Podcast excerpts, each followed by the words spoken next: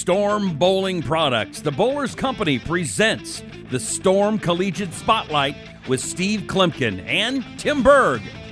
Storm's Executive Director of Marketing and Above180.com's Tim Berg are going to introduce a variety of collegiate players, coaches, and key people involved in promoting the sport of bowling.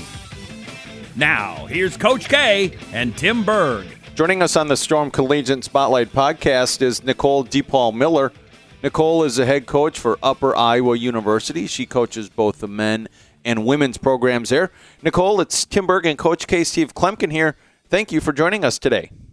How are you? We're doing well, Nicole. Thank you. So let's begin. Upper Iowa University. You guys are the Peacocks. So I'd like for you to first off begin by explaining where your school is located, what city, aside from Iowa, what city your school is located, and maybe a little bit more about the program. Uh, so we are in Fayette, Iowa, which is about an hour and a half northwest of Dubuque and about an hour to an hour and a half northeast of Waterloo.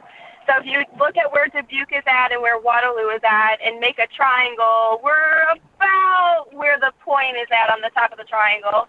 Um, Upper Iowa is a small Division two school. We have about 900 students on campus, and uh, we have several hundreds of uh, education centers scattered throughout the United States. So we um, we're everywhere if you think about it for for Upper Iowa. Um, we have the men's team as USBC and the women's team as NCAA Division Two. And on the men's side, we have 11 men on the roster, and on the women's side, we have uh, eight women on the roster.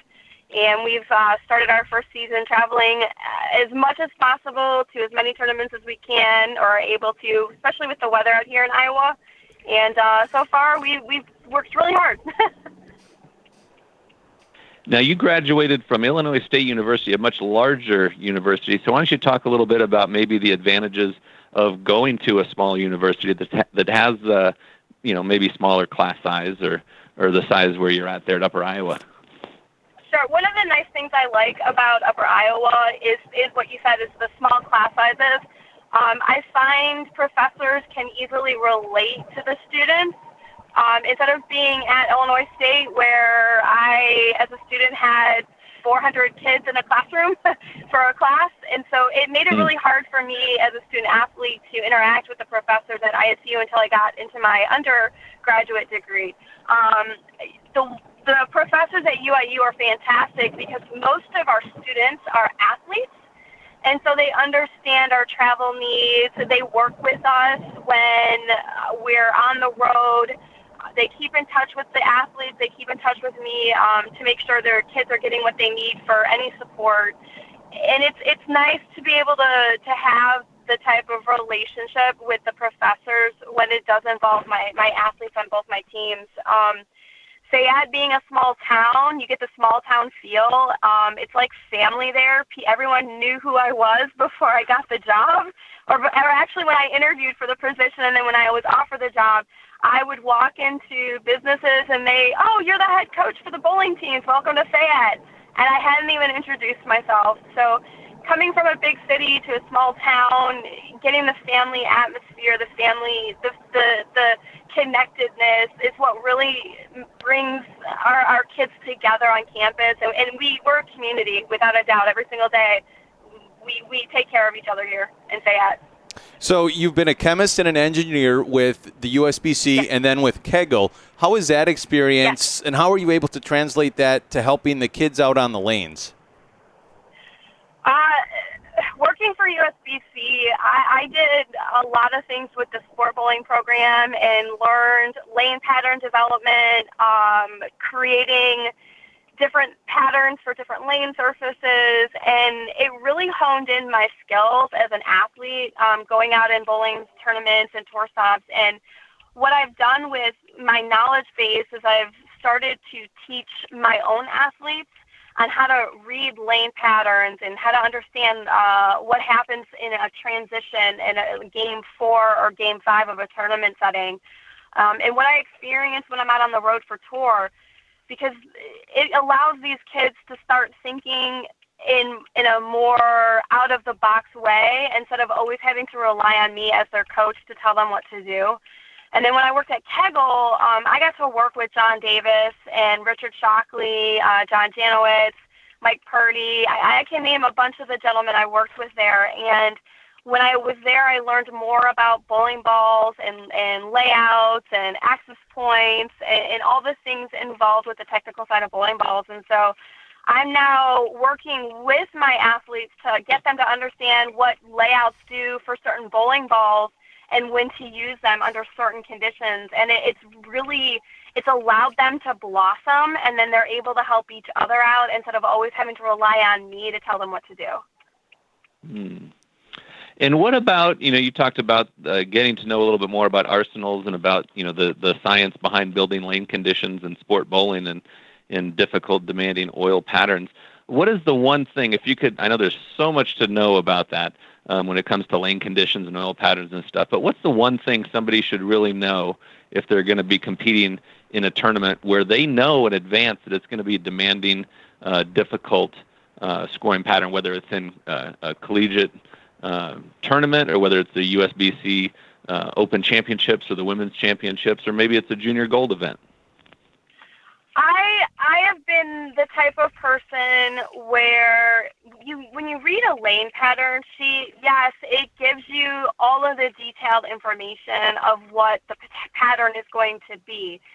I tell my athletes and I tell a lot of the kids that I work with, when you're building an arsenal, you want to put things together where you have a mul- multitude of different ball motions in your bag so if you do get into a situation where you've hit transition and now what you were using before is no longer working, you have the ability to move up and down in your arsenal. And I find knowing things like the volume of the pattern and the length of the pattern is enough for someone like me to be able to go out and compete. And I talk to my athletes about that. I want them to get the mindset of, yes, a pattern sheet is great and it gives you the dynamics of what the pattern's going to look like, but you cannot go into a tournament thinking it's going to play like it looks on the sheet. And it's because of topography mm. and, and can lay, uh, conditions inside the center, if it's hot, if it's cold. So I try to get them to understand that. So we go in with a clear mind instead of having expectations and then it doesn't work. And now we're looking at our arsenal like, okay, what's the next ball we're going to use? And Nicole, when it comes to recruiting for the team, how are you able to handle that, or what are some of the things you use to draw people? You you mentioned a few, with the you know the small town community, and that certainly draws people in too. But then there's also being able to go and bowl the tournaments and and everything. So how has recruiting been for you? And then what do you use as some of your key recruiting tools? So for for my specific recruiting, I've been able to capitalize on having a brand new program and offering opportunities to the student athletes to bowl every week in tournament settings. I, w- I want them to understand we're trying to create a culture and build a legacy at Upper Iowa, and we want to have key things to, to have our teams be successful. Um, being able to offer scholarships on the men's and the women's side has also been helpful. It's really allowed me to pull in talent from across the United States. I also feel uh, with my affiliation um, with Brunswick and Radical DV8, with my ties to the industry, has helped getting recruiting um, going because then I can – talk to my friends on staff or I can reach out to high school coaches who I've known for years to be able to find the the rough gems, if you will, the kids who want to work hard and want to learn and are not naturally are not necessarily the upper echelon of their talent pool, if you will, and it, it's it's it's awesome to have an industry where I can call someone I know and go, hey, I'm looking for this, this, and this. Do you know anyone? Or if I'm at a collegiate expo event, I typically know a mm-hmm. lot of the people in the building and being able to talk to everyone and, and, and of course being a professional too and going out on the road and doing pro-ams, having the connections with the fans and then seeing them one day um, at an at a collegiate event and, and I'm oh, I know you. I didn't know you had a son daughter who is looking to bowl collegiately, and it creates that that connection. that I know some coaches may or may not have. So it's really helped me get the quality I'm looking for for talent, whether it's on the lanes, off the lanes, in the classroom, out of the classroom. Um, I continue to recruit for next year's group of kids, and it's going to keep going because of all the connections I have in the industry. Hmm. One of you know one of the things, and we've had a, a few different uh, people on this show in the past that have uh, spoken a little bit about uh, the differences between coaching the men uh, men's team and the women's team. You know what type of different strategies and and how similar, how different it is. Um, being the head coach for both men's and women's teams there, how different do you have to approach the players on each team, if any, and what kind of different strategies is it like to uh, to communicate with the, the young men versus the young young women?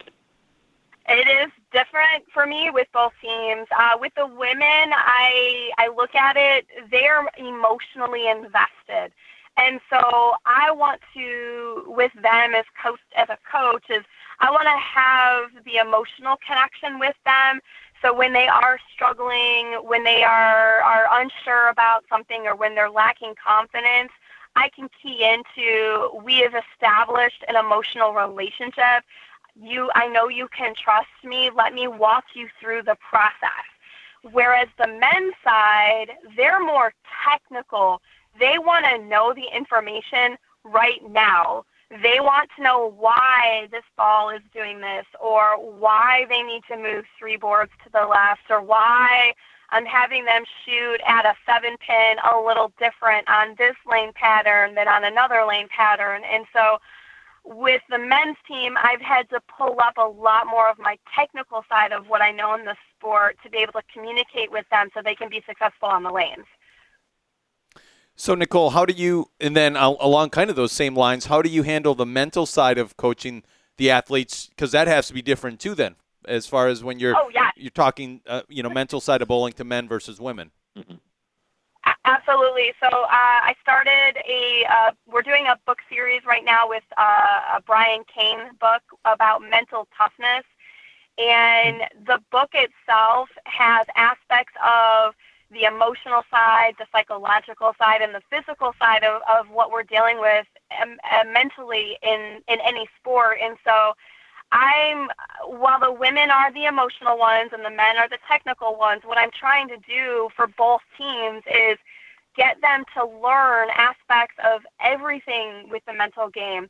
I don't want to focus on with the women being emotional only to work on their mental game. I want to get them to the level where uh, physically and psychologically and technically they can start to understand and process what they need to do to work with or get to the point of a strong having a strong mental game and then the same with the men i want them to emotionally connect with aspects of having feelings and it's okay to be disappointed and it's okay to be upset and how to how to come back from it when they throw a bad shot or if they miss a spare and it could have been a match for us or it could have been a second place finish or a first place finish. And so trying to I guess if you I guess making sure both teams are getting what they need and then at the same time getting them to learn the other aspect of the mental game is so important for their success.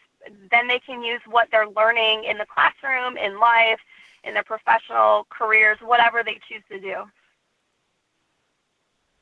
And final question I have for you, Nicole. Uh, you know, there's a lot of people, uh, a lot of younger players, and uh, a lot of uh, uh, those students who maybe excelled okay and they, they did all right in high school, but they go into college and they start to kind of struggle academically.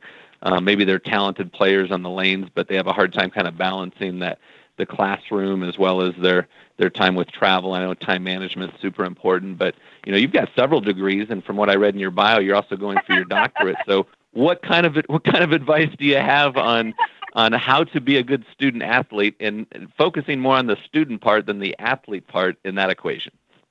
Absolutely, yeah. You know those those darn degrees on my resume. I was a former educator. I was a former educator for 14 years in high school and in college, and I dealt with student athletes in my classroom. And I told them the most important thing if you're thinking about going to college and playing sports is you you focus on your academics first because that's what's going to be there once you graduate with your degree. And and maybe you're not good enough to be a professional football player or you're not good enough to be a professional baseball player. However you pursued your degree in something you love to do and then now you can go ahead and do it. And so I share my story with the athletes. Um, when I was going to school and I got my degree in chemistry, the women's tour was still around, and I had aspired to want to be a professional bowler when I graduated with my uh, bachelor's degree. And when the women's tour went away in 2003, I was still blessed enough to have an opportunity to continue working in the bowling industry. If it wasn't for my degree in chemistry, I would not be where I'm at right now. And even more so when I think about how now I'm coaching uh, two potential powerhouse collegiate teams in the United States. And if it wasn't for my education and if it wasn't for me um, continuing being a lifelong learner, I would not be in front of them being their college coach. And so I, I've been working with them and giving them resources and, and, and really I mandate, I mandate, mandate study hall time. And, and when we travel on the weekends, the nights we're we're not bowling, we are studying and we're working through our homework and and we're spending the time making sure we get what we need done for our classes so they can finish and have a college degree and do something with it. Um, so, I, I, student will always be first to me. Athlete will always be second. And Nicole, then my final is: What advice do you have for that high school player out there looking for a college, and what's the right fit for them? I tell every recruit and every student athlete if you want to bowl collegiately, keep in mind you need to love the school and the education it's going to offer you first. You can love the coach and the bowling program all you want. If you are not comfortable at the campus when you do a visit or when you're there your first semester, you know you're never going to enjoy what your college experience is all about which is mostly about getting your education. And so every recruit coming into my office if if i see or hear anything from them where they're not quite sure upper iowa isn't for them i i, say i understand because i was in the same boat. I i i was a youth bowler looking to bowl collegiately I looked at different universities, um, and I ended up not doing it because I wasn't comfortable at the university I chose to get my degree at. So I want them to understand if you want to have a fantastic college education, make sure you love the school first because the minute you love the school and if you get the right combination of loving the school and loving the collegiate bowling program, your four years of college and experience is going to be fantastic. Mm. All right. Well, awesome stuff, and thanks so much for, for spending time with us, Nicole, and, and best of luck to the team. You've got, uh, you know, just a wealth of knowledge and background. I'm sure uh, it's only going to the success of the program is only going to be growing over the years. So, thanks again, and we'll look forward to touching base with you down the road. Thank you for having me. I appreciate it. Good luck to all the colleges out there. We're getting close to postseason play, so it'll be interesting to see what happens over the next few weeks.